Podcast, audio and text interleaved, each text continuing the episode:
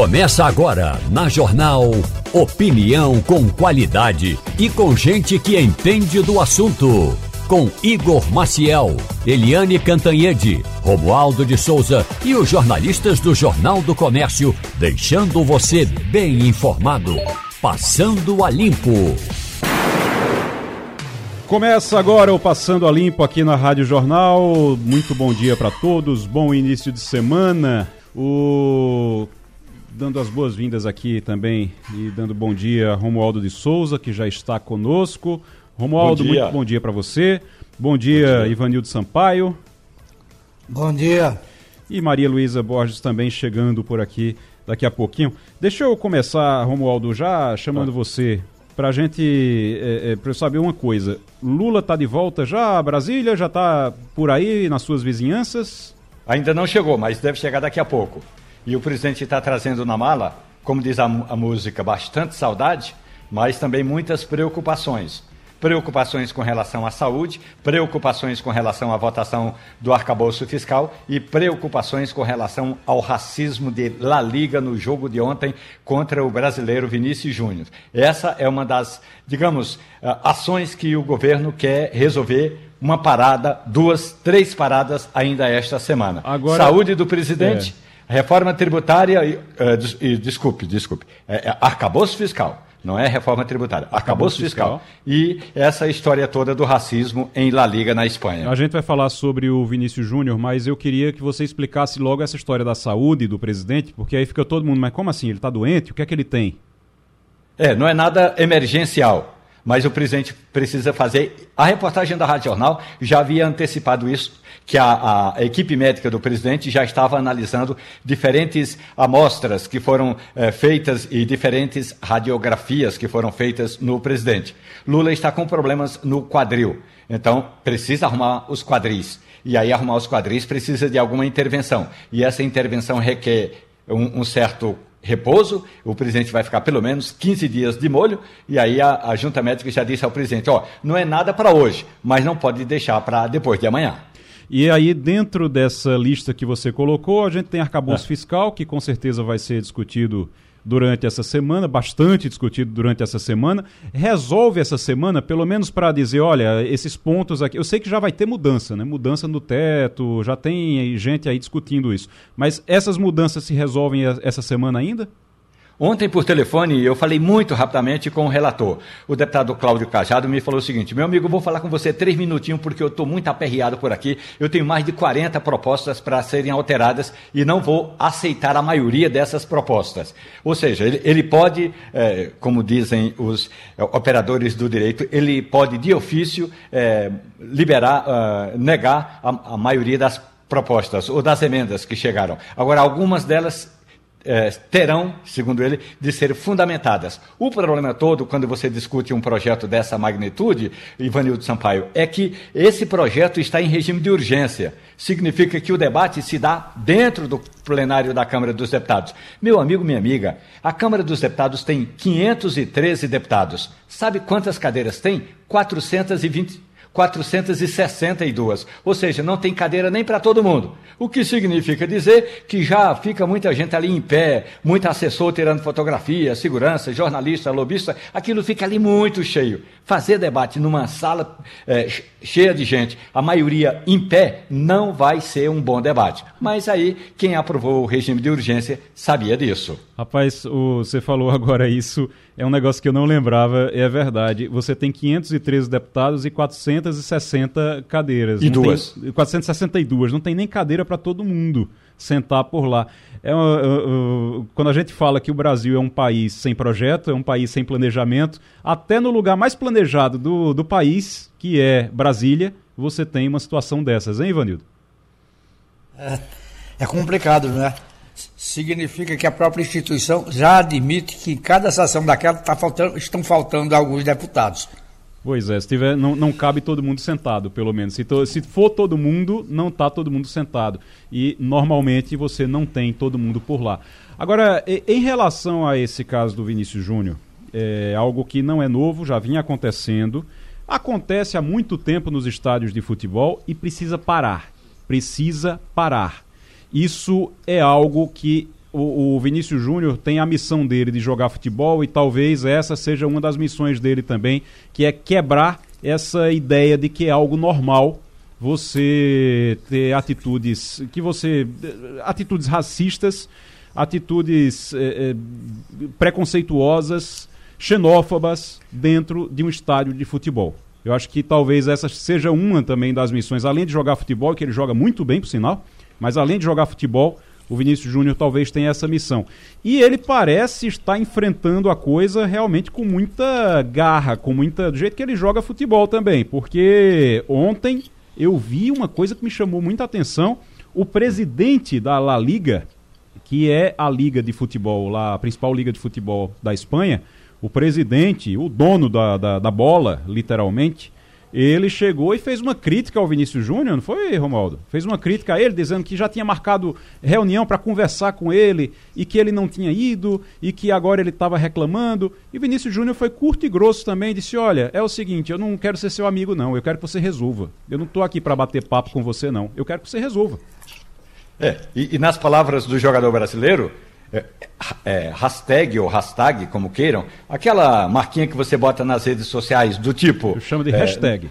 É, é, não é para ter, não é para ter esse tipo de atitude. Ele disse que não resolve. Ou tem punição ou não tem punição. Se não tiver punição severa, palavras de Vinícius Júnior, se não tiver punição severa, hashtag ou hashtag não vai resolver coisa nenhuma.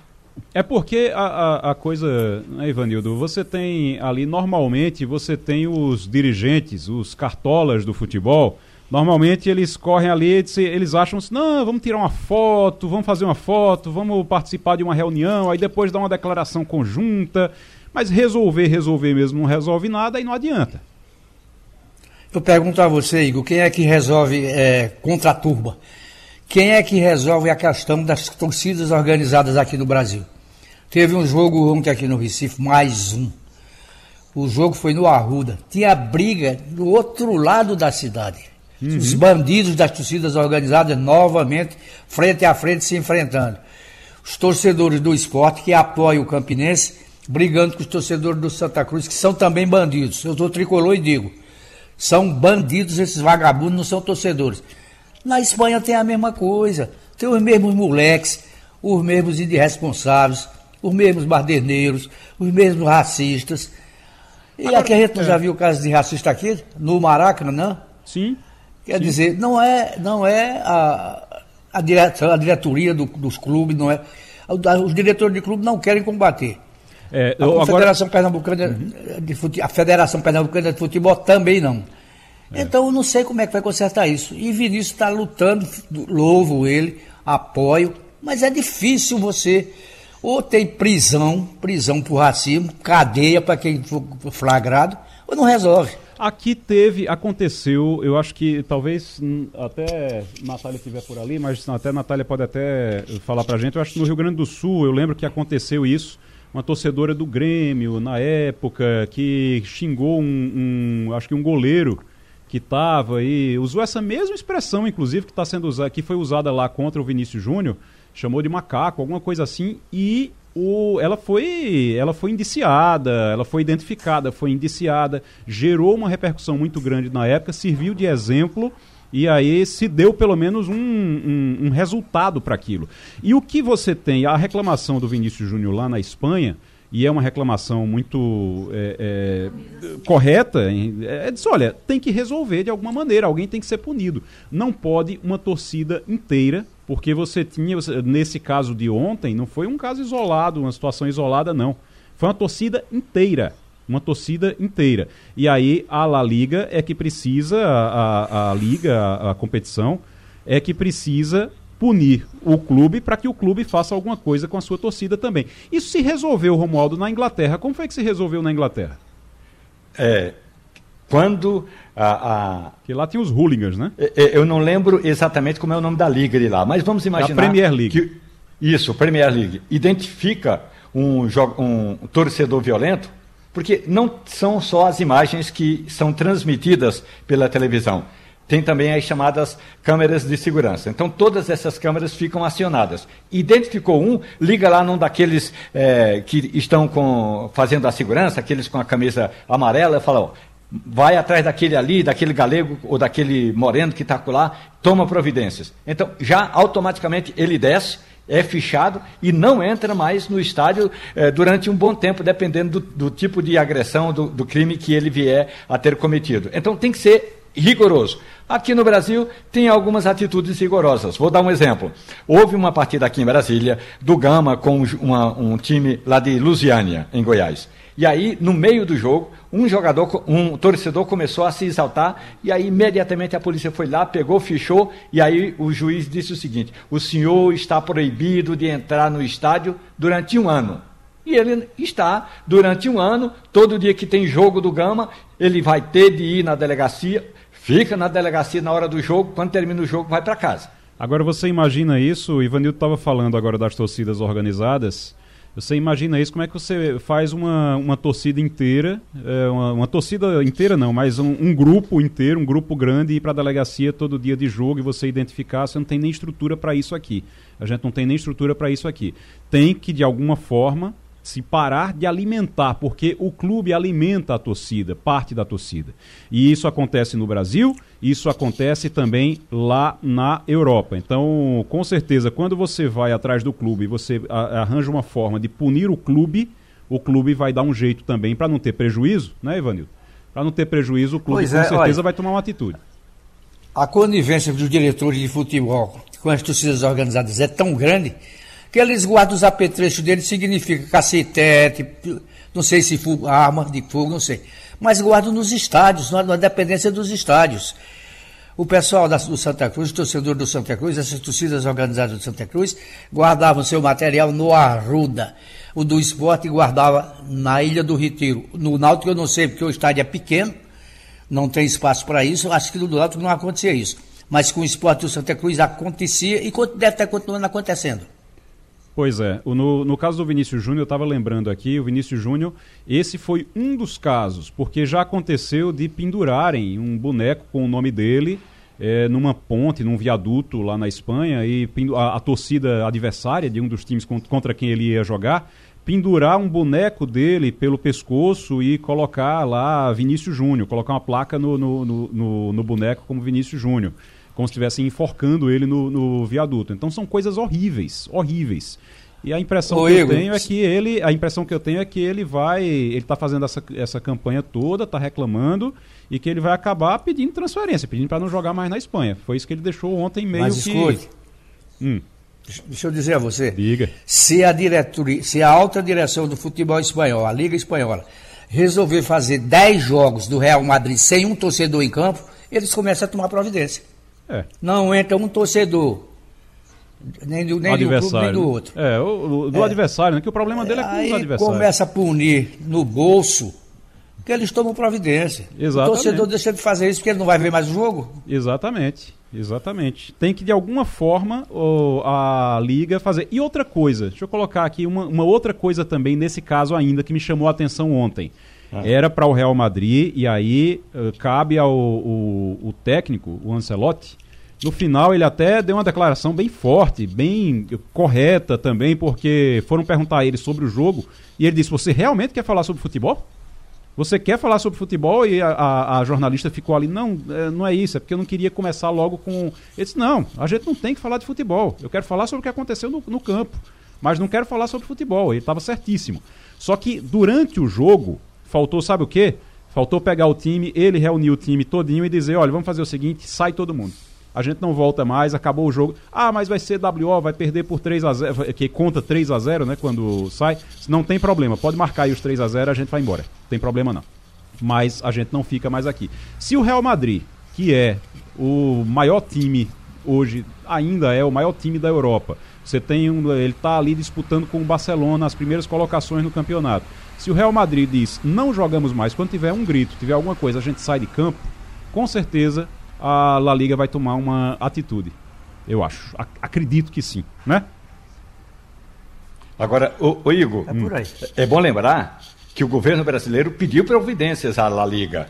O governo brasileiro, por meio do Itamaraty, mandou a embaixada do Brasil em Madrid tomar providências, ou seja, no mínimo pedir uma informação. Na verdade, a primeira palavra, a palavra correta é: o Itamaraty cobrou providências da de La Liga para esses atos racistas. Como é que funciona? É mais um, um instrumento de pressão, né, Romualdo? Não é claro que ah, sem dúvida. É claro que o governo dúvida. não vai mandar não vai ter, por exemplo, espanhola, claro. uma atitude de repressão, não. É, é, apenas uma pressão, mas pelo menos está se mexendo o Itamaraty. Mas é um instrumento de pressão até para mostrar também a La Liga, ó, a coisa escalou, não é mais uma coisa aqui entre vocês, não. Tem um governo inteiro, tem um governo brasileiro que está reclamando, inclusive mandando notificação para aqui para gente, mandando é, é, é, comentários aqui e recomendações aqui para gente. Então é algo grande. Vamos ver como é que isso vai escalar daqui para lá. Antes de eu chamar o intervalo, Maria Luísa Borges, você estava presa no trânsito, não era, Maria? Rua Nessa, dos Pinheiros. Quando chove, aí piora tudo. Não, mas ali é falta de controle urbano mesmo. tá difícil ali. Tá difícil. Eu passei mais cedo hoje, consegui passar, mas tá bem difícil. Aliás, eu vim pela Rosa Silva. Foi, eu né? cortei pela Rosa e Silva. Eu devia ter feito isso. Fui lá pela Rua da Angostura, ali por, perto do Náutico. Tem uma sequência de hospitais. Hum? Tem uma sequência de hospitais ali que simplesmente não tem plano de circulação. Uhum, exatamente. E aí, assim, eu não sei quem liberou aquilo para funcionar, mas do outro lado uma mudança, então simplesmente a Rua dos Pinheiros estava por conta do cão. Já na linha conosco, daqui a pouquinho a gente vai voltar a falar, falar sobre a Arena Pernambuco, falar também sobre jogos, tá? CPI dos jogos, que a gente vai, vai conversar daqui a pouquinho sobre isso, como é que fica, o relator inclusive é um deputado pernambucano, a gente conversa sobre isso daqui a pouquinho, mas agora eu, eu quero trazer o Bruno Cunha, que é especialista em carreiras, para falar um pouquinho sobre carreira e idade. Se falou muito sobre etarismo nos últimos tempos, nas últimas semanas. Será que a idade é mesmo o grande vilão da carreira de um profissional? É ainda um grande vilão? Bruno, muito bom dia para você, seja bem-vindo ao Passando a Limpo. Bom dia, Igor Marcel, bom dia a todos os nossos ouvintes. É um vilão ainda a, a, a idade para quem está buscando uma carreira, para quem está trabalhando, você precisa trocar de emprego, você precisa começar no emprego. Se você tiver um, um pouco mais de idade, fica difícil ainda? Tem esse preconceito aqui? Veja, Igor, o, etarismo é algo, é né? É algo que existe, é, precisamos trabalhar o preconceito sobre esse tema, porque na verdade a gente está passando por um cenário onde a sociedade evoluindo, as empresas em termos de cultura, nós profissionais, os recursos humanos das empresas, todos eles estão envolvidos nesse processo de mudança. Né? Então, nós não estávamos habituados a lidar com fatoridade socialmente. A nossa, a nossa idade vem envelhecendo, vem aumentando em termos de cronologia de idade, e isso faz com que, de fato, surjam aí aparentemente um preconceito. Evidentemente que se existe esse preconceito, mas a gente precisa entender também é, que a sociedade vem mudando. Né? Então, se há 50 anos atrás o comum eram os jovens casar aos 20 e constituir uma família, Hoje essa idade apenas configura o início de uma vida acadêmica, né? E, um, e o fim tardio da, da, própria adolescência. Então, é preciso que a gente compreenda, sim, é, que a idade só protagoniza e só é excludente do mercado de trabalho quando esse profissional não atende aos requisitos que o mercado dele exige. Eu sempre costumo dizer isso aos meus clientes, pessoas acima de 40, 45, 50 anos dizem: Ah, Bruno, eu não consigo mais voltar ao mercado. E quando a gente vai fazer uma análise de carreira, a gente compreende que esse profissional não está com a, a, a qualificação atualizada frente aos concorrentes, esse tempo de experiência ele está entrando apenas numa nova fase, num novo ciclo. Né? E muitas vezes, é, Igor, a idade ela vem acompanhada exatamente é, desse medo de mudança. Né? Naturalmente, quando a gente vai, vai, evoluindo na nossa idade, o medo da mudança ele gera um estresse, ele traz uma ansiedade e, naturalmente, traz uma estagnação. Né? Então, o medo de se arriscar, o medo de tentar algo novo, faz com que o profissional não queira sair de um espaço que ele é confortável e muitas vezes conhecido. Eu vou, eu vou chamar a Maria Luísa Borges e fazer um, um comentário em relação à própria Maria Luísa. Maria Luísa é uma pessoa jovem, é uma pessoa jovem, jovem de 55 que, anos mas idade. que nunca mas que nunca parou assim de de modificar de mudar. E nunca teve eh, eu conheço Maria Luísa há um certo tempo mas conheço a história de Maria Luísa há mais tempo do que eu conheço ela. E ela nunca teve medo de mudar medo de se desenvolver né Maria? E Maria tem uma pergunta também. Tenho. Olá é, com relação a, a isso que Igor falou a gente está no momento é, que a humanidade já tem é, uma quantidade enorme de pessoas que vai che vão chegar aos, aos 100 anos e que vão chegar muito perto dos 100 anos, ativos, é, tanto é, física como mentalmente. Só que para que essas pessoas que estão vivendo cada vez mais e vivendo de forma produtiva cada vez é, mais, é, continuem é, é, é, é, ativos e realmente com boa chance de, de, empregabilidade, e a empregabilidade eu não quero falar só de ter, de buscar um emprego, mas de empreender, de, de estar mentorando ou é, servindo de coach para outras carreiras. Essas pessoas precisam estar em constante atualização. E atualização não significa é, apenas fazer um curso superior ou fazer um mestrado. Eu queria que você tentasse descrever o que é que a pessoa precisa para estar com essa. Eu não gosto de falar a palavra currículo, que eu acho que hoje é, é, é, é muito pouco. O currículo não fala da, da pessoa. Quais são as grandes habilidades que você não pode de, perder de, de, perspectiva e que não pode parar de estar sempre se atualizando para que esteja competitivo nesse mercado? Excelente pergunta, Maria Luísa. É preciso entender que nós, nós profissionais, todos nós passamos por quatro fases de carreira. A fase da aceleração, da consolidação, da revitalização e da inovação. Quando a gente chega aos 50 anos aproximadamente, a gente adentra uma fase que nós chamamos de inovação de carreira. A própria palavra por si só já diz inovar a carreira. Né? E você colocou uma coisa muito interessante, porque empregabilidade não significa apenas estar empregado com o vínculo CLT. Empregabilidade tem a ver com a nossa capacidade de empregar-me naquilo que desejo fazer. Ou seja, após chegar aos 50 anos, eu já fiquei muito caro para o mercado, eu já não encontro oportunidades formais, eu posso redirecionar minha carreira. Eu posso ativar a minha carreira ao papel de ser consultor na área que eu atuo, eu posso dar aula e ser docente, eu posso dar consultoria, uh, eu posso empreender, como você bem colocou, ou seja, ativar outras funções da carreira. É preciso desmistificar, Maria e Igor, que a carreira se limita à nossa relação apenas configurada como emprego. Né? A partir de que nós enxergamos a carreira como algo muito maior, sobre o nosso propósito frente à sociedade, a gente pode sim ativar outros papéis da carreira, inclusive vender cursos, dar mentoria em qualquer área, em qualquer área de atuação, até porque eu tenho recursos, eu tenho experiência acumulada e que me faz, na verdade, é, poder, né, ser oportuno, oferecer isso né, através do meu trabalho, uh, da minha vida laboral. Tá? Agora, Maria, um ponto muito importante para os nossos ouvintes. É preciso que a gente entenda que a idade só protagoniza, ela só se torna um fator excludente do mercado de trabalho quando eu não me ateno ao mercado em si e às exigências que são feitas por ele, tá? Então muitos profissionais estão aí reclamando que ah, o mercado já não me aceita mais, a, a política está comprometendo aí o trabalho, as oportunidades, o governo, a economia e na verdade estão esquecendo que esses fatores são externos. Nós não mudamos o que é externo a nós, só mudamos o que é nosso. Tá? Agora, uma dica muito importante para os nossos ouvintes: se a idade está evoluindo e a, e a complexidade do meu trabalho não está acompanhando essa idade, é um sinal de alerta para que a gente possa se preocupar. É o que está acontecendo com os canais de comunicação. Pegando aqui um exemplo para vocês, né? Uhum. Eu tenho 40 anos e estou executando a comunicação. Eu atuo em, em, em atribuições e responsabilidades da execução. Por exemplo, se eu passar muito tempo realizando a mesma atividade, imagine o que, é que vai acontecer com a minha carreira. Eu vou começar a concorrer com mão de obra mais jovem, mais barato e mais atualizado.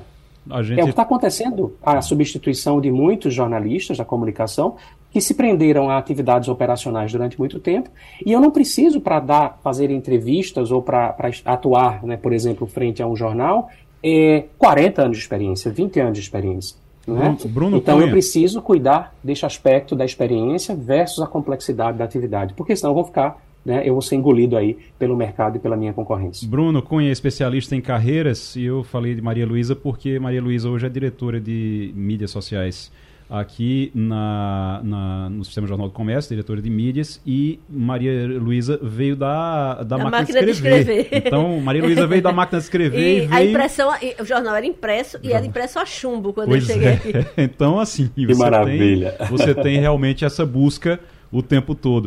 Uh, Ivanildo Sampaio. Bom dia, Bruno. É, essa questão da, da aposentadoria compulsória, você concorda com ela? Eu vou dar dois exemplos de pessoas produtivas que se aposentaram por força da lei. O ministro Lewandowski, do Plano Nacional, e Tereza Doeire, conselheira do TCE de Pernambuco. São pessoas produtivas, lúcidas, não tem doente, não tem, não tem doença, não tem coisa nenhuma, mas vão para casa, porque o Estado não quer mais. Uhum. É, veja, é realmente é algo muito pessoal, né? Eu acho que o processo de aposentadoria em si, a gente nunca vai parar de trabalhar. É, a medida que a nossa idade avança, a, a, nossa vida laboral ela continua, porque a gente só muda a hierarquização dos nossos valores enquanto trabalho, né? Quando a gente é jovem, a gente trabalha para pagar as nossas contas, entretenimento. Daqui a pouco a gente muda, a gente passa a ter uma motivação, que é o casamento, a construir a família, etc. Quando a gente chega numa idade mais avançada, 45, 50, 60 anos, a gente quer se sentir útil e produtivo, né? Então, é, é, é uma, uma, questão muito pessoal e intransferível é, esse, esse momento de se aposentar, porque eu posso continuar a minha carreira de outras formas, né? Agora, entendendo que, na verdade, esse processo em si, ele pode ser inovado, ele pode ser caracterizado por outros papéis, por outras funções que a gente possa explorar. Então, será que esses, essas pessoas, como você citou, que se aposentaram, né, uh, eles não podem contribuir, continuar contribuindo de alguma forma? né, do ponto de vista da sua expertise, o seu know-how, uh, da sua grande experiência fundamentada né, em ricos anos de vivência, enfim. Então é, é realmente algo que cabe aí a cada um questionar o seu momento, né? Às vezes o indivíduo ele trabalhou tanto a vida inteira que ele está querendo agora muito mais curtir a família, a ter qualidade de vida, cuidar da saúde, enfim. Então é algo realmente muito pessoal e, e muito subjetivo, né, da individualidade de cada um. Bruno Cunha, especialista em carreiras, quero agradecer você, Bruno, é, conversar aqui com a gente sobre esse tema que é tão importante até para as pessoas que estão agora procurando emprego, que estão buscando uma recolocação no mercado, que é, precisam realmente pensar nisso. Tem que se tem que se desenvolver, tem que saber o que é que você está oferecendo para o mercado. Às vezes a pessoa chega ali, né, Bruno, e, e diz: Não, mas eu tenho 30 anos Sim. de carreira, eu tenho 20 anos de carreira nessa área, não é possível que ninguém. Mas você não se especializou, você não foi, realmente você não se atualizou naquilo ali. Eu acho que isso é, é muito importante. Não é isso? Sem dúvida. Excelente, Bruno? excelente, Igor. Eu agradeço a entrevista, fico à disposição de vocês para outros bate-papos e é sempre bom estar aqui com vocês. Obrigado, valeu. Sobre o assunto que a gente estava falando antes aqui com o Bruno Cunha, sobre carreiras, a gente estava falando aqui sobre a, a, Arena, a, a, Arena, Pernambuco também, mas sobre a, inteligência a inteligência artificial aqui no intervalo. Porque a inteligência artificial vai sim afetar bastante. Vai acabar com os empregos? É, não, mas vai afetar bastante. Isso é o que a gente pode dizer por enquanto. E tudo depende também de como vai sair esse PL das fake news aqui, porque tem coisa que não está nem chegando aqui. O é. Google, por exemplo, né? O Google anunciou o seu concorrente ao Chat, Chat GPT. Quem não usou ainda o Chat GPT, eu recomendo, é, porque é, é, é, é engraçado como, como você começa a conversar com a máquina e nem se dá conta. Mas o Google lançou seu concorrente, né? O Chat GPT foi lançado em novembro, foi o, o aplica, a aplicação que mais rápido na história da humanidade chegou a 100 milhões de usuários. Em dois meses eles tinham 100 milhões de pessoas inscritas usando. Eu era uma delas, inclusive. Que ficava ali porque ele, ele era muito fácil de usar. Ele é muito fácil de usar. Não é a única inteligência artificial gratuita acessível, né? Tem outras, Midjourney, por exemplo, que é muito bom. Tem o Dali, que é do próprio, do próprio OpenAI, que é a, a, a empresa que criou o ChatGPT. Mas é, o Google estava meio sendo é, considerado como tendo ficado para trás nessa corrida pela inteligência artificial. E aí eles anunciaram na semana passada a sua versão que chama Bard, né? B-A-R-D. É, entrou em 180 países, né? Um buscador com inteligência artificial embarcada, ou seja, você conversa com o buscador, você não faz só é, perguntas ou, ou palavras-chave, você pode conversar mesmo, começar uma conversa com ele, mas não lançou no Brasil porque o Google, vocês sabem, todo mundo tem acompanhado, está em campanha agressiva contra o PL das fake news. Já foi, inclusive, é, acusado de estar, tá, digamos assim, roubando no jogo, né? Ao uhum. colocar uhum. um, uma, um aviso em todas as suas páginas de busca sobre o risco, abre entre aspas, né, do PL. E aí, você, quando você tem o maior buscador do mundo, qualquer coisa que você faça, obviamente, que influencia a, opinião das pessoas. Né? É interessante, inclusive, porque assim, não chegou ainda aqui, está nessa expectativa pelo PL também. Eu estava até comentando aqui no intervalo, Romualdo, enquanto não se resolver isso, tem muita coisa que não vai chegar. Está todo mundo na expectativa. O Google não é a, a única empresa, a Google não é a única empresa que está aguardando, que está esperando o que é que vai acontecer com o Brasil para poder trazer novidades para cá ou não. Como é que está isso? Foi fatiado o, o, projeto? Vai ser votado como?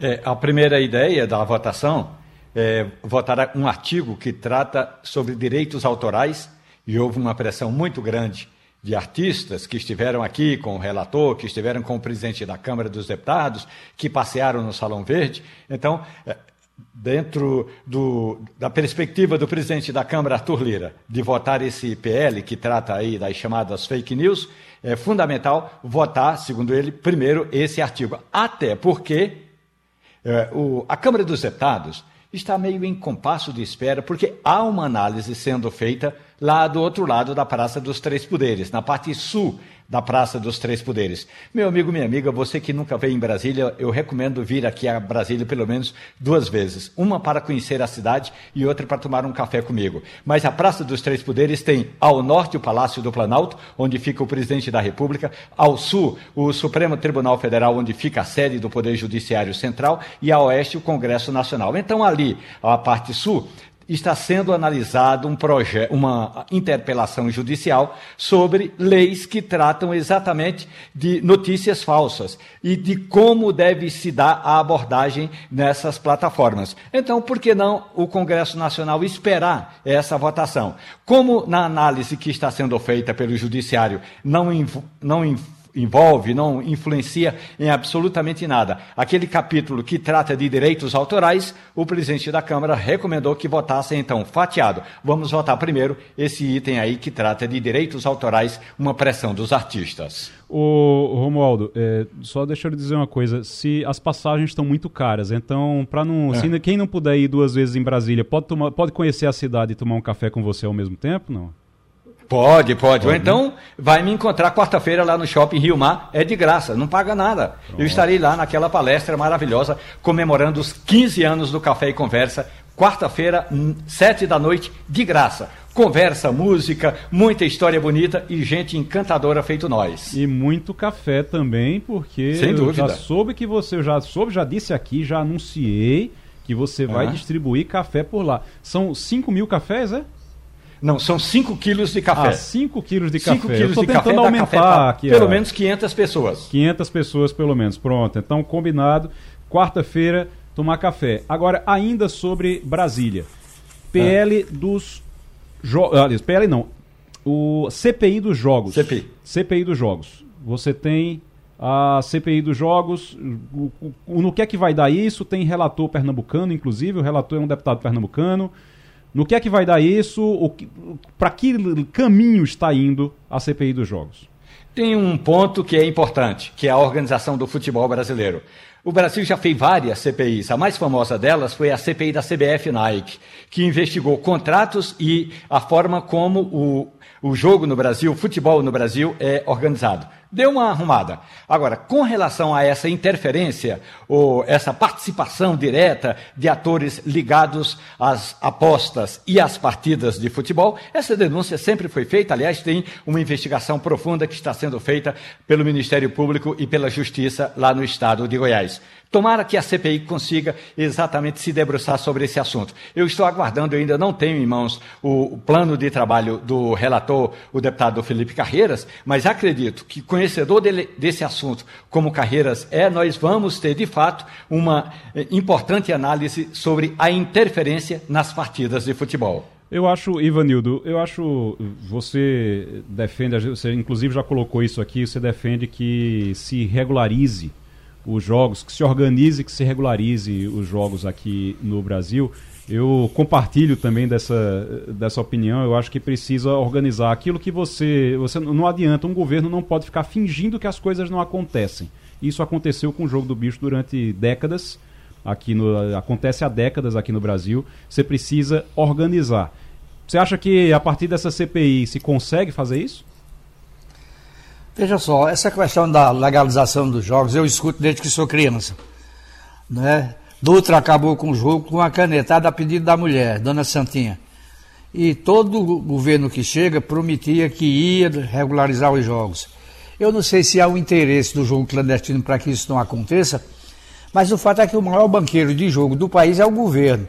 Tem jogos todos os dias. Você joga na Quina, na Mega Sena, na Super Sena, no dia de sorte não sei o que mais, todo santo dia tem jogo, o governo arrecada milhões semanalmente e diz que não quer o jogo no Brasil. Como não quer? Qual era o prejuízo que o Brasil teria se se abrisse um cassino em Fernando Noronha, por exemplo? os grandes jogadores deste país, que jogam baralho, que jogam dado, que jogam tudo no mundo, pegam o avião em São Paulo e vão jogar em Montevidéu. O Brasil deixa de arrecadar, deixa de gerar empregos, deixa de ter investimentos. Por uma hipocrisia, porque isso é hipocrisia. A gente tem que regularizar o jogo, normalizar o jogo, porque ele gera emprego, gera receita para o governo com a arrecadação de impostos e, e, e não permite essa evasão de recursos que a gente tem hoje. Maria. Ivanildo, você está me, me lembrando uma conversa que a gente já teve há algum tempo, exatamente sobre o papel do governo como sendo praticamente um é, mandatário único na, na situação dos jogos, né? Um, um, um é, monopólio né, sobre os jogos. É, não é, quer concorrente. exato. E aí, é, lembrando que o perigo de todo monopólio não está isento de, de ter safadeza. Você lembra do escândalo dos anões do orçamento que a gente descobriu que o único deputado tinha ganhado na loteria mais de 50 vezes? Lembro sim, lembro sim. Era, era o relator da CPI foi Roberto Magalhães. É, é, Ele esquentava o dinheiro. Esquenta o dinheiro. Então, na verdade, além do tudo, quando você tem um monopólio desse tipo, você ainda está aberto ao mau uso, né? Você ainda está aberto à corrupção. É, enfim, é, por que, que o governo tem tanto medo de concorrência? Né? Eu acho que é isso que que apavora. Aí o que você vê é todo mundo dando uma ajeitadinha, porque a gente vive num ambiente em que as apostas nunca foram tão é, é, facilitadas como você tem hoje, mas tudo por, por, empresas que estão baseadas fora do país. Né? Todo, toda a estrutura de, de receita da empresa, toda a arrecadação da empresa passa ao largo da, da, da situação fiscal do país. Ou seja, na verdade, existe, as pessoas mostram que querem o serviço, mostram que querem participar. É, é, as casas de apostas movimentam é, bilhões no mundo todo, né? É, a gente sabe, por exemplo, a Inglaterra é um, um, lugar tradicionalíssimo, como tendo grandes casas de apostas do, é, do mundo, e a gente fica com essa hipocrisia, porque no fundo, no fundo, é uma grande hipocrisia você proibir jogo, mas o banco público pode fazer jogo. Você proíbe jogo, mas se a, o serviço está baseado fora do país, você pode jogar. Ou seja, não, não, não faz nenhum sentido a, a, a legislação atual. Ô Romualdo, na sexta-feira passada, nós tivemos aqui o, a confirmação pelo ministro, ministro Renan Filho, esteve aqui no programa, aqui no Passando a Limpo, e aqui ele confirmou, depois ele confirmou com a governadora no Palácio, ele foi para o Palácio, se encontrou com a governadora depois, mas antes ele já tinha uh, adiantado aqui no programa que, inclusive, registrar aqui que acesso muito fácil para conversar com o ministro Renan, eh, o Renan Filho, muito tranquilo. Ele mesmo atendeu o telefone, ele mesmo marcou a entrevista com a nossa produção. Depois ele ligou, não acabou, acabou o programa. Deixar isso aqui registrado, porque às vezes tem ministro que é uma dificuldade para a gente conseguir falar com o ministro. Às vezes eh, você, o ministro está em Pernambuco e a gente não consegue falar. Mas o ministro Renan, ele estava aqui em Pernambuco, ele atendeu o telefone, ele conversou com a gente, fez anúncio depois ele ligou para a produção para perguntar se tinha ido tudo bem, se queria mais alguma coisa, para você ver o, o, nível de, assim, de tranquilidade é, do ministro Renan Filho. Agradecer aqui, inclusive parabenizá-lo. Agora, ele fez um anúncio transnordestina garantida, o trecho aqui em Pernambuco está garantido. Como é que vai ser isso? Já tem alguma, já tem alguma data, alguma coisa é, definida nesse processo? Oi. Pois é, o anúncio que ele fez da inclusão da Transnordestina ali, SWAP, é, foi, pegou muita gente de surpresa, inclusive na bancada pernambucana. A bancada pernambucana, os 25 deputados e três senadores, está empenhada é, nesse projeto, mas não imaginava que ele fosse, pelo menos, despachá-lo o quanto antes. Renan Calheiros Filho me disse no fim de semana que vai ter uma audiência com o presidente Lula na quarta ou na quinta-feira. Ele disse que vai fazer um apanhado de tudo que ficou discutido eh, no Nordeste por esses dias, de tudo que ele falou com a bancada pernambucana, com a governadora Raquel Lira e com a entrevista que ele deu ao Sistema Jornal do Comércio, vai levar tudo isso para o presidente e vai apresentar um plano. Agora, claro que um plano desse tamanho, dessa magnitude, vai envolver muita gente, mas a princípio é como se ele fosse dizer assim: presidente, eu tenho essa ideia, estou seguindo a sua orientação, nós vamos ter a Transnordestina, e aí ele disse que vai esperar o aval do presidente Lula já para começar a, a. Ele usou a palavra encontrar parceiros. Então, é, como ele disse aqui, né, ele inclusive explicou como é que seria. Primeiro vai tentar buscar um parceiro, vai tentar a Bemisa, que já estava encaminhado com o negócio, se não, vai buscar um outro parceiro.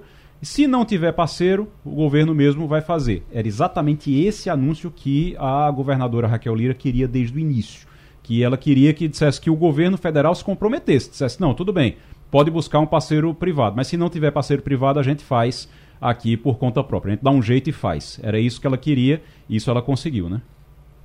E é isso que ele vai falar com o presidente Lula, é, até porque é, é, o tamanho dessa, de uma obra como essa vai ter que buscar dinheiro no exterior, vai ter que buscar dinheiro em algum banco. Pode ser, claro, no, no BRICS. O BRICS tem dinheiro para ferrovias. BRICS é aquele banco que hoje é presidido pela, presidente, para, pela ex-presidente Dilma Rousseff, que reúne Brasil, Rússia, Índia, China e África do Sul. Pega dinheiro do BRICS e investe nessa área, nessa ferrovia transnordestina. E com Eliane Cantanhede, já conosco aqui Eliane Cantanhede toda segunda-feira e toda sexta-feira conosco aqui para conversar sobre assuntos nacionais, é, de Brasília e do mundo, porque Lula está no Japão e ela vai conversar com a gente também sobre essa participação de Lula é, no G7 lá no Japão. Inclusive, muita gente considerando que a viagem. O, o, o presidente Romualdo, inclusive, fez uma, um resumo, disse que foi muito bom, que foi buscar entendimento no G7, que conseguiu, que foi muito boa, o clima estava muito bom. Mas o que a avaliação que se faz é que não foi tão bom assim, não. Que ele perdeu oportunidades, muitas por lá, né? Inclusive oportunidades econômicas. É. O presidente Luiz Inácio Lula da Silva é, esteve realmente como convidado, foi uma das estrelas desse evento Lembrando que, ainda que o nome seja G7, nem todos os, nem todos os países que estão ali à mesa está nessa relação do, das sete maiores economias do mundo. Então, se você está numa reunião com os sete mais ricos do mundo, ah, meu amigo, tem que aproveitar e, a, e apresentar diferentes projetos. Um dos projetos que Lula apresentou lá, aliás, uma das propostas do presidente, é que o Brasil quer assento no Conselho da ONU. É importante mas eu acredito que, do ponto de vista do desenvolvimento, o Brasil deveria ter outras prioridades também. Chegamos agora novamente, vamos, vamos tentar agora. Eliane, bom dia. Bom dia, Igor, colegas, ouvintes. Muito bom dia, coisa boa. Tentamos falar a primeira vez, não conseguimos, agora retomamos o contato. Eliane, no G7 a gente estava já adiantando aqui o, o assunto, Lula perdeu uma ótima chance de recuperar prestígio. Estratégia incompreensível foi uma estratégia incompreensível, porque, primeiro, o discurso do, do presidente Lula, né, o Lula foi convidado. Quando a gente olha, né, o Brasil só foi convidado para a reunião do G7, que são os maiores, as maiores economias do mundo, ou pelo menos eram em 1975, quando o grupo foi criado. Uh, o Brasil só foi convidado nos dois primeiros governos Lula. Depois, o Brasil não foi convidado nem com a Dilma, nem com o Temer, muito menos com o Bolsonaro. Então é um sinal de prestígio para o Lula, é o, a volta do Brasil é, no cenário internacional, aí o Lula chega lá, faz um discurso mal-humorado, né, acusando os países é, ricos de não terem nenhuma, nenhuma uh, enfim, nenhum apelo, nenhuma generosidade com os países em desenvolvimento, os países pobres, falando em multipolaridade fazendo o discurso como se estivesse dando uma aula para os países ricos. Isso me lembrou um pouco a Dilma Rousseff, quando ia na Alemanha e queria ensinar para Angela Merkel é, como é que ela tinha que fazer na economia, sendo que a economia da Alemanha é uma das economias mais pujantes do mundo. A Angela Merkel é uma das líderes mundiais mais respeitadas do mundo e a Dilma Rousseff não apenas teve impeachment, como deixou dois anos de recessão no Brasil. Então, o Lula não podia chegar com esse tom arrogante numa, numa reunião para a qual ele foi convidado. E foi convidado em nome do Brasil. Ele tinha que ter maneirado um pouco o discurso.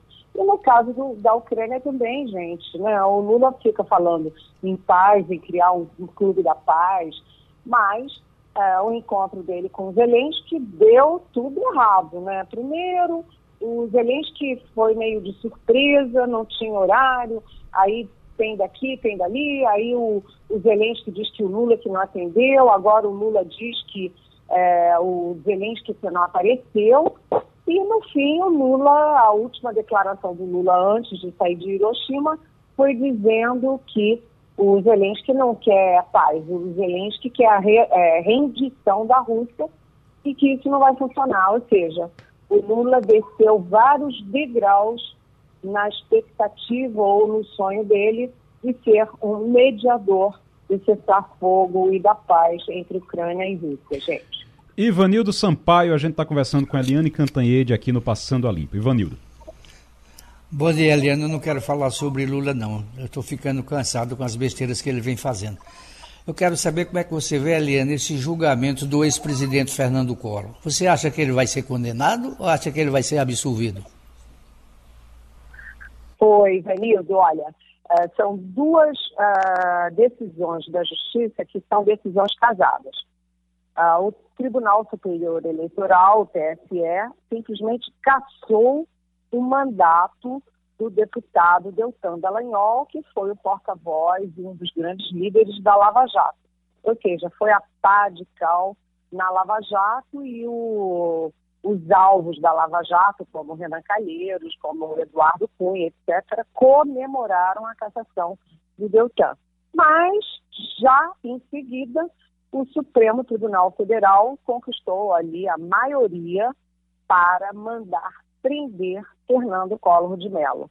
O Collor teve, foi, se afastou da presidência, depois teve o impeachment há três décadas, né, 30 anos atrás, e depois ele recuperou os direitos políticos, ele virou um senador. E como senador, ele virou muito amigo do Lula, que era presidente da República.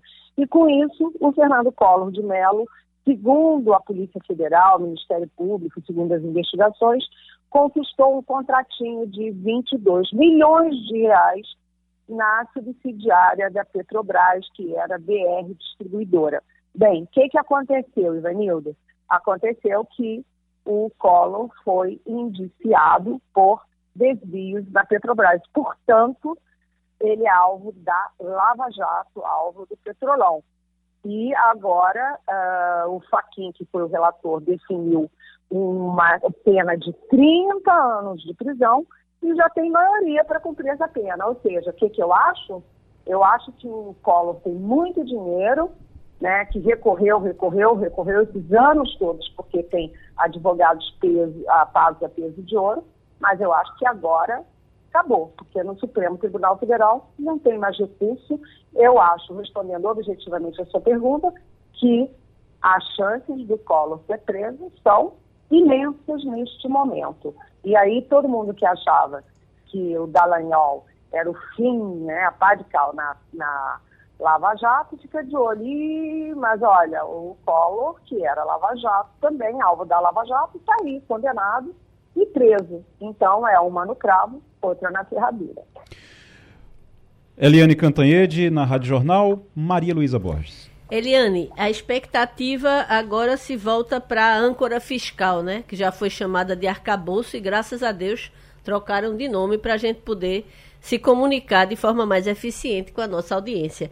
É, eu queria saber qual a expectativa, é, como é que está a negociação dentro do, do Congresso para que isso seja, é, é, isso passe e a gente tenha um, um, ambiente, como é que eu posso dizer, um ambiente mais sólido, né? Para que, de fato, a gente cresça em bases é, é, mais fidedignas, mais realistas. Como é que está esse processo da âncora fiscal? Olha, Maria Luísa, quando você conversa uh, com os líderes no Congresso, e mesmo com a base do Congresso, a expectativa é muito favorável à aprovação da, da âncora fiscal, que eu concordo com você. A arcabouço fiscal é horrível. Mas, enfim, a expectativa é muito favorável pela aprovação, tanto que a votação da urgência, que dispensa o projeto de passar pelas comissões e, e, e ir logo direto para o plenário, foi uma votação bastante expressiva a favor da âncora. Então, é, pode ser, a previsão é de votação já na quarta-feira, pode até ser antecipada para amanhã, e a expectativa é muito favorável, mas né, sempre pode ter mudanças, porque tem uns 40, umas 40 propostas de emenda ao projeto, inclusive uma que é apoiada pelo PT, pelo PDT, pelo PSB, que é retirando o Fundeb da educação, Fundo da Educação Básica é, do, do teto de gastos e também a, o pagamento do aumento dos enfermeiros. Então, o que deve acontecer é a aprovação, sim, mas com mudanças. Então, o governo teme é que essas mudanças é, deturpem o projeto, mas a, a, expectativa não é não. A expectativa é de uma aprovação, é, muita espuma, muito discurso, muita confusão, mas uma, uma aprovação com alguma tranquilidade. Vamos ver se isso se cumpre, né? Romualdo de Souza. Anne, bom dia para você. E nessa briga aí do Ministério de Minas e Energia com a ministra do Meio Ambiente, Marina Silva, hoje, antes de deixar Hiroshima, o presidente Lula disse o seguinte: não queremos transformar a Amazônia em um, santuário. Precisamos explorar a riqueza da biodiversidade e gerar empregos limpos. E aí, perguntado sobre esse projeto aí de exploração é, da Amazônia, de, de, de petróleo na Amazônia, disse o presidente: se extrairmos petróleo na foz do Amazonas, que está a 530 quilômetros do Amazonas, em alto mar, e isso causar problema para o Amazonas, então certamente não será explorado. Mas eu acredito, disse o presidente, que sim, porque está a 530 quilômetros da Amazônia. Eu vou conversar para saber, disse o presidente da República. E ele não sabia, Eliane? Olá, Romualdo. Olha, a verdade é o seguinte, né? Que a história se repete. Porque a Marina Silva, quando era ministra de Minas de, de Meio Ambiente dos primeiros governos do Lula, ela bateu de frente com a Dilma Rousseff, que era ministra de Minas e Energia, exatamente por causa dessas coisas. A Dilma numa posição mais flexível, a Marina numa posição mais ortodoxa, e isso está se repetindo agora. A Marina Silva e o Ibama numa posição muito é, ortodoxa, e o ministro de Minas e Energia, o Alexandre Silveira, numa posição mais flexível. É claro que a Dilma Rousseff tinha muito mais poder no governo, nos governos anteriores do Lula, tanto que virou candidato e depois presidente da República. O Silveira não tem essa força nem em relação ao Lula, nem em relação à opinião pública, ao Silveira. Mas ele está ganhando muitos apoios, como, por exemplo, do líder do governo no Congresso, Randolfo Rodrigues. E aí a coisa muda de figura. E o Lula é, deu a entender, eu concordo plenamente com você, nessa entrevista ele deu a entender que, poxa, é lá 530 quilômetros, né, em, é, no mar territorial, portanto é longe. E, além disso, a Petrobras, que pediu, né, a Petrobras que pediu a exploração, é agora, pediu na época ainda do, do Bolsonaro, a nova Petrobras do Jean Paul Prates concorda com a exploração e argumenta o seguinte, que não é ainda exploração. Na verdade, é apenas a prospecção, prospecção para saber se lá nessa área há um novo, uma nova reserva poderosa para o Brasil. Portanto, é a, o pedido da Petrobras, com o apoio do Randolfo Rodrigues, com o apoio do Ministério de Minas e Energia, é para saber o que, que há ali embaixo, é para estudos, não é ainda para exploração. E o Lula deu todas as todos os sinais de que está mais a favor dos estudos do que a favor da Marina Silva. Aliás, cá para nós, gente, a Marina Silva é um grande símbolo, é um grande nome no mundo afora.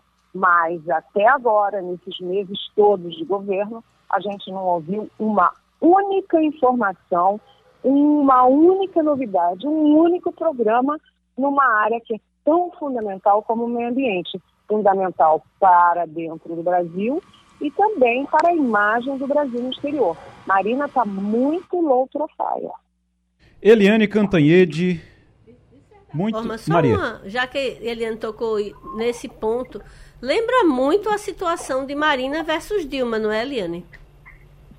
É, exatamente, era o que eu estava falando, né? A, A gente se repete. Lembra dos É, bagres Marina- que ela foi bastante humilhada. A Dilma, agora é a Marina contra a Petrobras e contra o Alexandre Silveira. E claro, o Alexandre Silveira não tem a força política que a Dilma Rousseff tinha, nem a força que a Dilma tinha eh, diante do Lula. Mas, de qualquer jeito, você vê que ah, a Marina Silva está correndo risco de ficar sozinha e o Lula disse, olha, a Amazônia não é um santuário, não vou transformar a Amazônia num santuário, porque os povos que moram na região têm o direito também de ter acesso ao que o resto do país do mundo tem.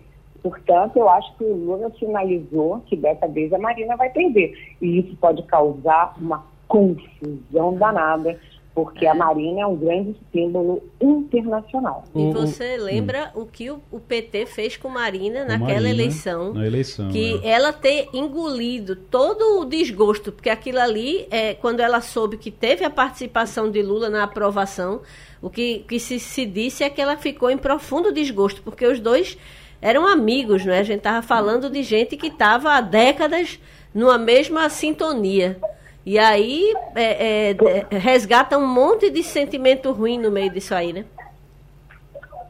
É, exatamente. A Marina saiu do PT brigada com a Dilma Rousseff porque o Lula tomou partido da Dilma Rousseff. Aliás, a Dilma Rousseff provocou ah, o rompimento do Lula não só com a Marina Silva, mas também com a Marta Suplicy, porque ele, ele batia de frente eh, com elas para defender as posições da Dilma. Né? E a Marina Silva saiu, criou a rede de sustentabilidade como dissidência do PT e só recuperou a aproximação com Lula agora em 2022, porque eram todos contra o Bolsonaro e a Marina entrou na onda, mas é, cá para nós, assim, o governo não parece muito satisfeito com a atuação da Marina Silva, não. Acha que ela podia estar entregando mais do que ela está entregando. Agora eu vou dizer uma coisa, só para encerrar aqui, Eliane. É, Dilma Rousseff a gente sabe que não é uma pessoa fácil. Isso aí todo mundo sabe que não é uma pessoa fácil. Marina Silva também não parece ser uma pessoa muito fácil, porque se, eu estava só puxando aqui pela memória é, casos dos últimos anos com Marina Silva, todo canto que ela chega, ela briga com alguém. Porque no primeiro governo que ela participou do Lula, ela brigou e brigou com Dilma, acabou saindo, teve aquela confusão toda. Depois ela vai para o PSB, ela tenta formar a rede e não consegue, vai para o PSB, brigou com o PSB todinho, saiu brigada com todo mundo internamente no PSB. Cria a rede e também a rede é uma confusão agora, porque Randolph saiu por causa de uma briga com ela e tudo. Então, Marina Silva também não é uma pessoa muito fácil, não, né? Não, não é nada fácil. É, a Marina Silva, apesar de ser fisicamente muito frágilzinha, né, ela teve várias, é, é, vários problemas de saúde, com mercúrio, com malária, etc. Ela é muito magrinha, ela, a gente vai almoçar com ela, ela nunca pode comer nada, porque ela é muito frágil de saúde. Apesar disso, ela é não apenas muito forte no temperamento, como ela é arrogante. É A, a magrelinha ali é arrogante, ela é dona da verdade e ela quer sempre mandar em tudo. Então, política não se faz assim, né? Política a gente faz na composição, você dá um passo para frente, mas você tem que recuar, você não pode ter todas as razões do mundo o tempo inteiro. E a Dilma, apesar de ser aquela grosseirona mais ostensiva, ela, ela era muito ostensiva e tudo, mas a Marina é, disfarça pelo jeitão dela, mas ela tem um temperamento a lá Dilma, ou seja, de querer mandar em tudo. Eliane, obrigado, valeu. Até sexta-feira. Boa semana para você. Até sexta-feira, beijão. Tem um número aqui. Uh, o primeiro número importante é a Arena Pernambuco está completando 10 anos. 10 anos da Arena Pernambuco. Outro número importante. Custa 650 mil reais ao governo estadual por mês, só para manter. 600 todo mês o governo do estado vai lá, tira 650 mil reais do bolso, do cofre, do nosso bolso, né? Do cofre que é enchido por, pelo bolso da gente. Tira 650 mil reais para manter, só para existir a Arena Pernambuco. E agora, como a receita gira em torno de 200 mil reais, tem um prejuízo médio ali de mais de 400 mil reais por mês. Então o prejuízo é de 400 mil reais por mês. Só que não fica só nisso, não. Tem também o seguinte: o governo de Pernambuco informou que paga uma dívida de 3 milhões de reais por mês por causa do rompimento do contrato anterior com a Aldebrecht. Então, dá 400 mil de prejuízo, mais 3 milhões todo mês por causa do rompimento do contrato com a Aldebrecht, aquele contra, o contrato que foi rompido no governo do PSB ainda é, no governo Paulo Câmara, romperam o contrato e aí ficou essa dívida para ficar pagando 3 milhões todo mês. O negócio é o seguinte, eu tava, eu tava inclusive até gravei hoje no, no Instagram um vídeo sobre esse assunto, sobre a Arena Pernambuco, que é o seguinte, Ivanildo, é, Maria, Romualdo. Ah, ah, tem um negócio chamado, Maria conhece bem, um negócio chamado princípio da economicidade. Uhum. Na administração pública, você tem princípios básicos, basilares da administração pública. Um deles é o princípio da economicidade. Tem muita gente. Por que, é que eu estou citando o princípio da economicidade no caso da Arena Pernambuco? Porque tem muita gente, inclusive no governo do, do, do PSB, no governo anterior, Toda vez que a gente falava na Arena Pernambuco, ligava alguém. Toda vez que eu escrevia no jornal alguma coisa da Arena Pernambuco, reclamando, ligava alguém para mim, no, logo imediatamente, para dizer: olhe, mas você tem que ver que a gente está fazendo show lá que a gente está fazendo apresentar, que as pessoas estão indo para lá para brincar com crianças no domingo e tal. Longe. E eu dizia a mesma coisa que eu vou dizer agora. Se você precisava de um equipamento para as pessoas brincarem no fim de semana, você constrói um parque. Uhum. Se você precisa de um lugar para fazer show, você constrói um centro de convenções. Certo? Você constrói um palco de shows, realmente. Agora, se é para construir um estádio, você tem que ter futebol lá. E futebol uhum. não tem. E é por isso que dá esse prejuízo. Nenhum time Nenhum do, time. do estado quer jogar lá. Ninguém o Náutico, lá. se eu falar no nome Arena, o torcedor se treme todinho. Pois é. É, é longe, a estação de metrô é uma piada. O, o acesso é muito ruim porque é engarrafamento certo. Então, é, é, tudo, tudo. Quem, quem cobre, por exemplo, que precisa ir para a Arena Pernambuco, sabe o sacrifício que é, porque você passa mais tempo indo e voltando do que efetivamente trabalhando lá. Vamos, já estamos na linha agora com o secretário. Secretário Daniel Coelho, bom dia. Nos ouve? Bom dia. Bom dia, Igor. Bom dia a todos que estão participando do debate, produção. É um prazer participar. Secretário, deixa eu dar as boas-vindas aqui ao Passando a Limpo, mas já estávamos aqui falando sobre o assunto, sobre a Arena Pernambuco, e eu citava aqui ouvindo. o princípio da economicidade que é você é, gastar o dinheiro para aquilo que você realmente precisa. Então, se você está precisando de. Se você precisa é, construir um estádio, você tem que colocar jogo de futebol lá, você tem que colocar esportes lá.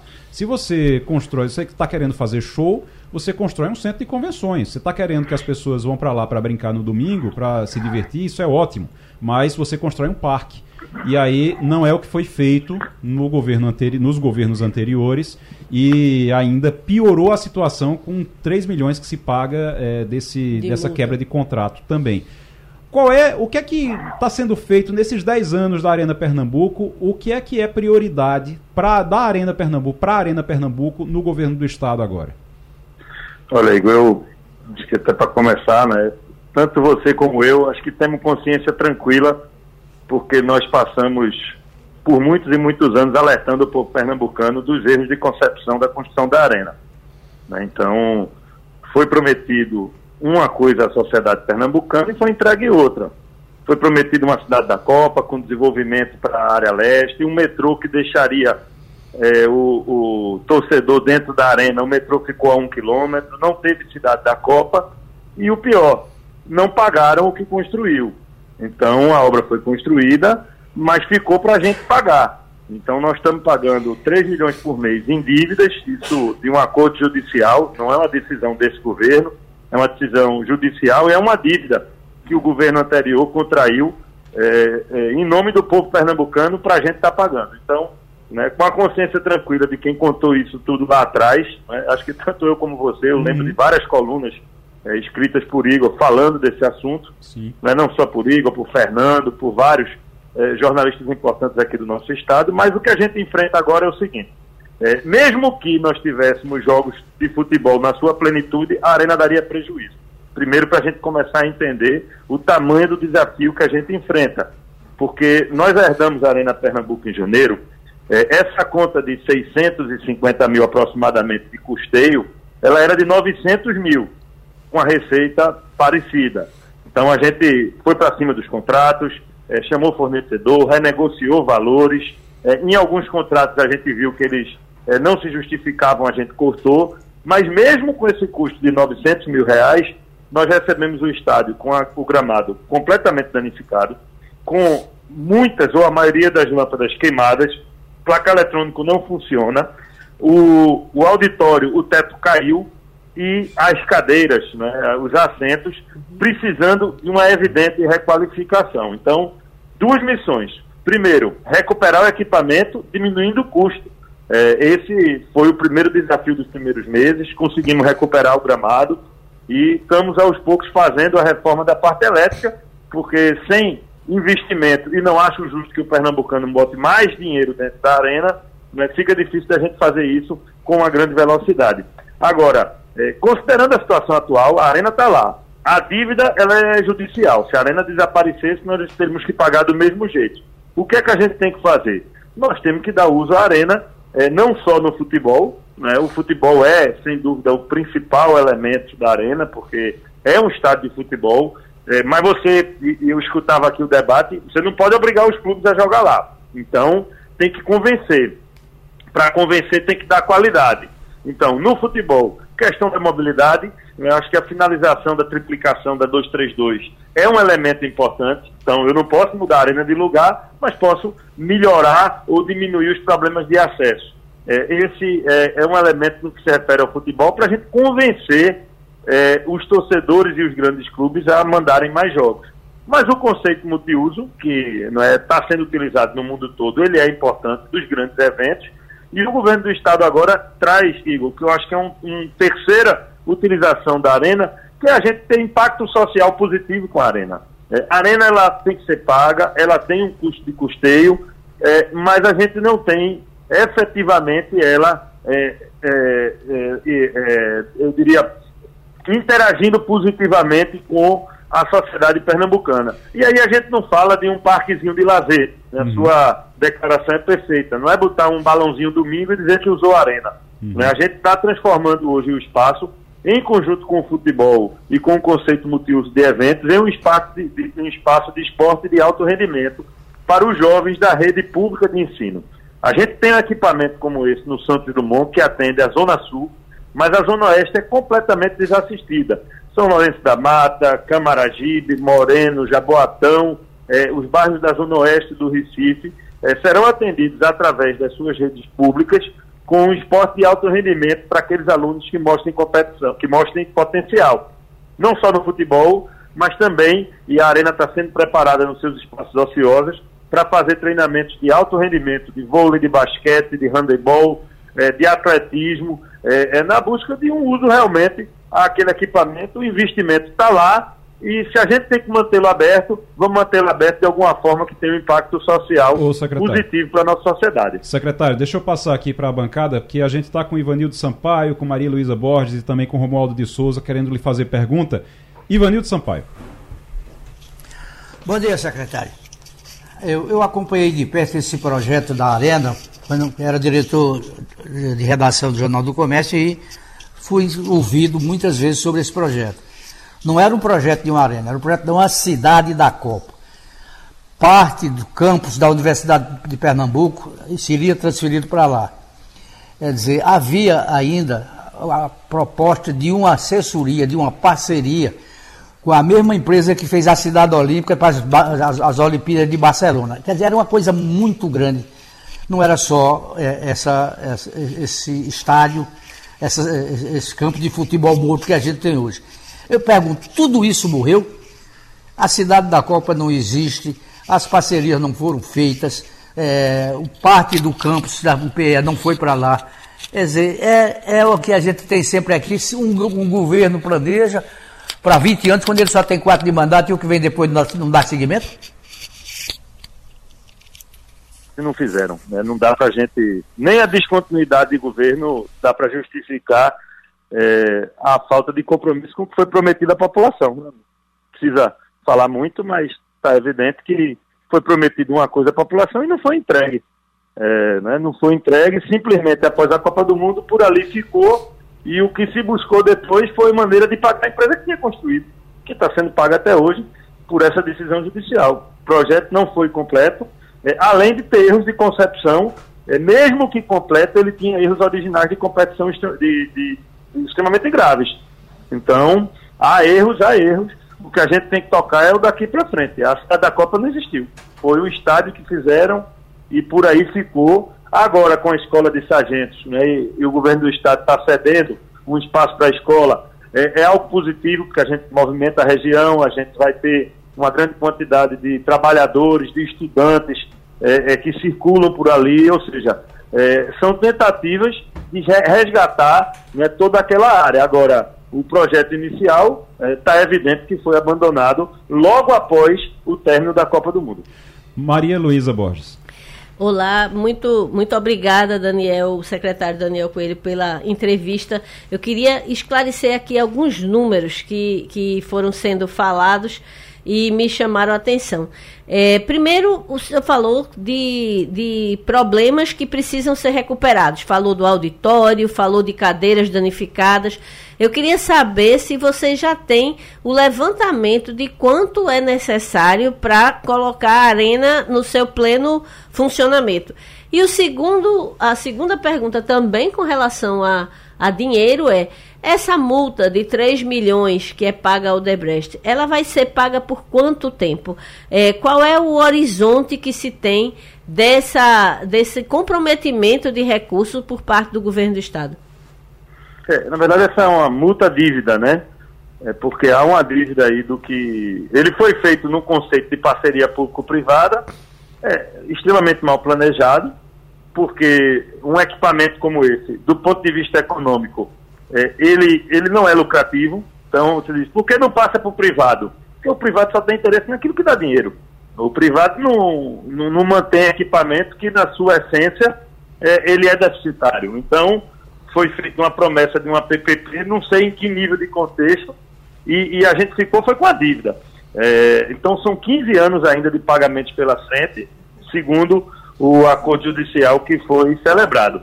É, quando a gente é, vê o que precisa para a arena, vamos pontuar algumas coisas. A arena hoje ela está em condições de uso, então, lógico, o auditório ele é importante, mas a gente pode realizar os jogos e os eventos sem o auditório. É, nós precisamos requalificar a iluminação, parte elétrica e, e o painel, sim. É, mas, é, mesmo sem isso, nós ainda temos um equipamento em melhores condições do que os outros que a gente tem no estado e diria até no Nordeste. Continua sendo um equipamento de qualidade. É, o que a gente não quer, é, Maria Luísa, é pegar mais dinheiro do contribuinte para poder recuperar. Então, a gente precisa recuperar com captação privada e com novos eventos que a gente faça na arena. Esse prejuízo que Igor já detalhou, que a gente está tendo de custeio hoje, que ainda está em torno de 400 mil, isso não é por orientação do governo, da governadora de Pernambuco, Raquel Lira, nós não podemos aumentar a conta do contribuinte. Então, é, para a gente poder fazer requalificação é, tanto dos assentos como da parte de iluminação e placar eletrônico, isso ocorrerá é, com captação privada. Nós estamos buscando alguma empresa que aceite é, né, aqueles acordos do name right, colocar o nome na arena para poder fazer o investimento. Então, é, é, o nível de investimento que a gente vai ter vai depender de captação. O que não ocorrerá e não dá para ocorrer é a gente aumentar o custo do contribuinte. Então, é um esforço muito grande que está sendo feito para é, a gente trazer para níveis racionais o, o custeio e elevar a receita, mas também para dar essa significação social que justifique o equipamento. Né? Por isso, a Secretaria é, de Esporte, junto com a Secretaria de Educação, né, a partir de hoje celebra um convênio e vai ser parceira nossa dentro da arena para a gente dar mais visibilidade e mais uso ao equipamento. Muito bem. Agora, 15 anos pagando 3 milhões, tá aí o legado. Eu, eu lembro que eu lembro que eu escutei muita gente reclamando. Toda vez que eu dizia, olha, tá errado, os tratores estavam fazendo terraplanagem ainda, eu dizia, isso não vai dar certo. E aí diziam, ah, porque você é pessimista, ah, porque você não entende o legado que isso vai, vai deixar. Uhum. Tá aí, 15 anos pagando 3 milhões todo mês. Só de. Nem, só nem de o metrô, nem a expansão nem metrô do metrô prestou, gente. É. Ah, ignorando um, um, um enorme é, público que haveria se viesse ali pela região da Universidade Federal, por exemplo. Fez uma estação que não liga nada a lugar nenhum, que passa a maior parte do tempo parada. É muito, muito louco. Romualdo de Souza. Secretário Daniel Coelho, muito bom dia para o senhor. O senhor conhece muito bem o estádio Mané Garrincha, no centro de Brasília, que tem um complexo poliesportivo, não é apenas o estádio. Mas falando da, da experiência de Brasília, secretário, o senhor disse que para Pernambuco ninguém queria fazer uma parceria público-privada ou montar um consórcio para administrar eh, o estádio aí em Pernambuco, a Arena Pernambuco. É, por que razão o senhor acha que a iniciativa privada não é apenas a questão de dar ou não dar lucro? Porque se a iniciativa privada se organizar, talvez eles consigam um lucro que o Estado não consegue. Olha, Ronda, a gente tem duas coisas aí a, a colocar, tá? É, podem haver alguns tipos de parceria, por exemplo, hoje o caso do Mané Garrincha, ele faz alguns eventos e fez um centro gastronômico ao lado. É, a operação Estádio Mané Garrincha, ela dá prejuízo, prejuízo grande. Agora, eh, o equipamento Mané Garrincha, ele está é, no centro de Brasília. No entorno do equipamento, a gente tem mais leitos do que tem na cidade do Recife. Você está falando ali de mais de 10 mil leitos de hotel no entorno do estádio. Então, é, talvez se algum estádio no Brasil tiver viabilidade econômica, seja o Mané Garrincha. Você está na cidade de maior renda per capita do Brasil, você tem a maior concentração de hotéis no entorno de um estádio do Brasil, e você tem acesso com vias largas e abertas.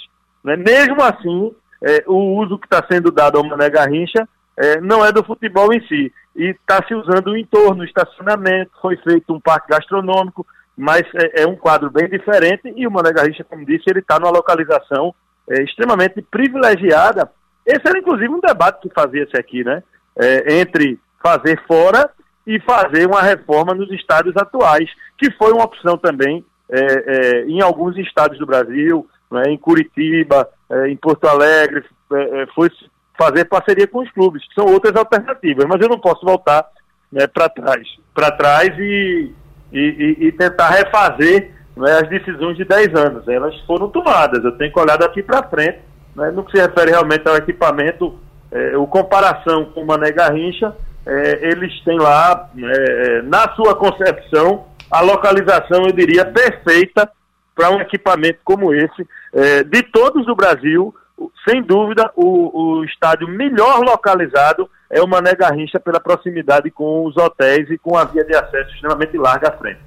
Daniel Coelho, secretário de Turismo e Lazer do Estado, conversando com a gente sobre a Arena Pernambuco, esses 10 anos. Vamos aguardar porque realmente, se der certo essa parceria com a Secretaria de Educação, se conseguir dar um uso àquilo ali, um uso social, como o secretário disse, eu acho que pelo menos a gente vai ver a, a, a, alguma coisa sendo ali utilizada e utilizando todo o potencial que tem aquela área. Então vamos aguardar para ver como é isso, mas tem que melhorar a mobilidade para ter futebol por lá também. Secretário, muito obrigado pela participação. Daniel Coelho conversando com a gente aqui no Passando a Limpo.